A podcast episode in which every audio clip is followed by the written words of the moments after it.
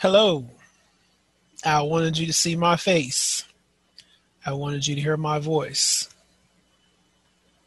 Today, we had the inauguration of Kamala Harris and Joe Biden. I want to encourage everyone to keep them lifted in prayer, to support them as they journey forward the offices that they have been promoted into. I am saying congratulations to you who supported them. Apostle Durain, Uncle Greg, Aunt Sheila, and every one of the other supporters of Joe Biden.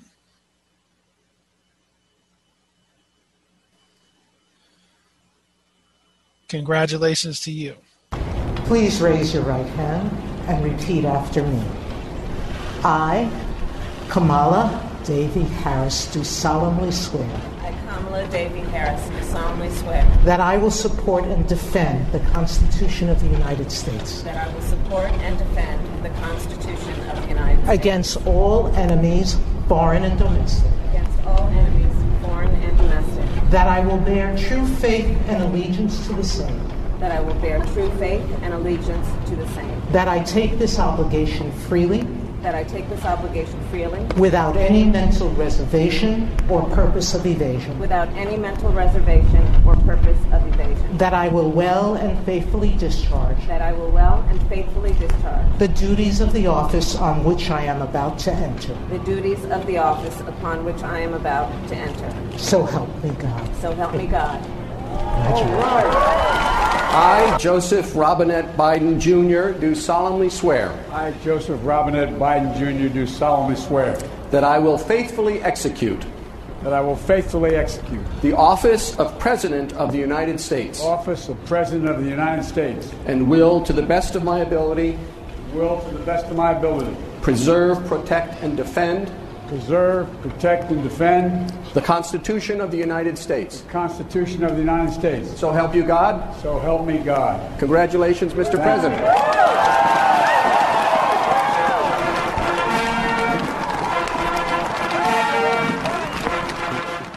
I still believe what I know in my heart God wants to happen and to take place.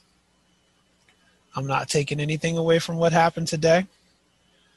And what I am saying is President Biden and Vice President Kamala Harris need our prayers. Dear Heavenly Father, we thank you for the events that take place today. We pray a blessing for Vice President Kamala Harris, and we pray a blessing for President Joe Biden. Bless their families. Bless them as they endeavor to lead this country in the direction that the people have chosen. Let your perfect will be done in these United States.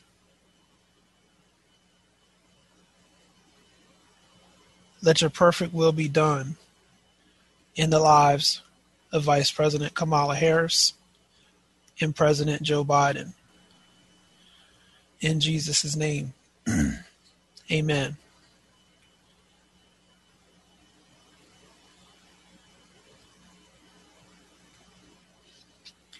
I want to be clear. I am not saying that I was wrong. I'm not saying that I did not hear what I heard. I still believe that Donald J. Trump will have some part in influencing the things that go on in this next term. Don't know how. Doesn't really matter. But I am keeping the promise that I made, the biblical promise that I made, that I would support the president of the United States.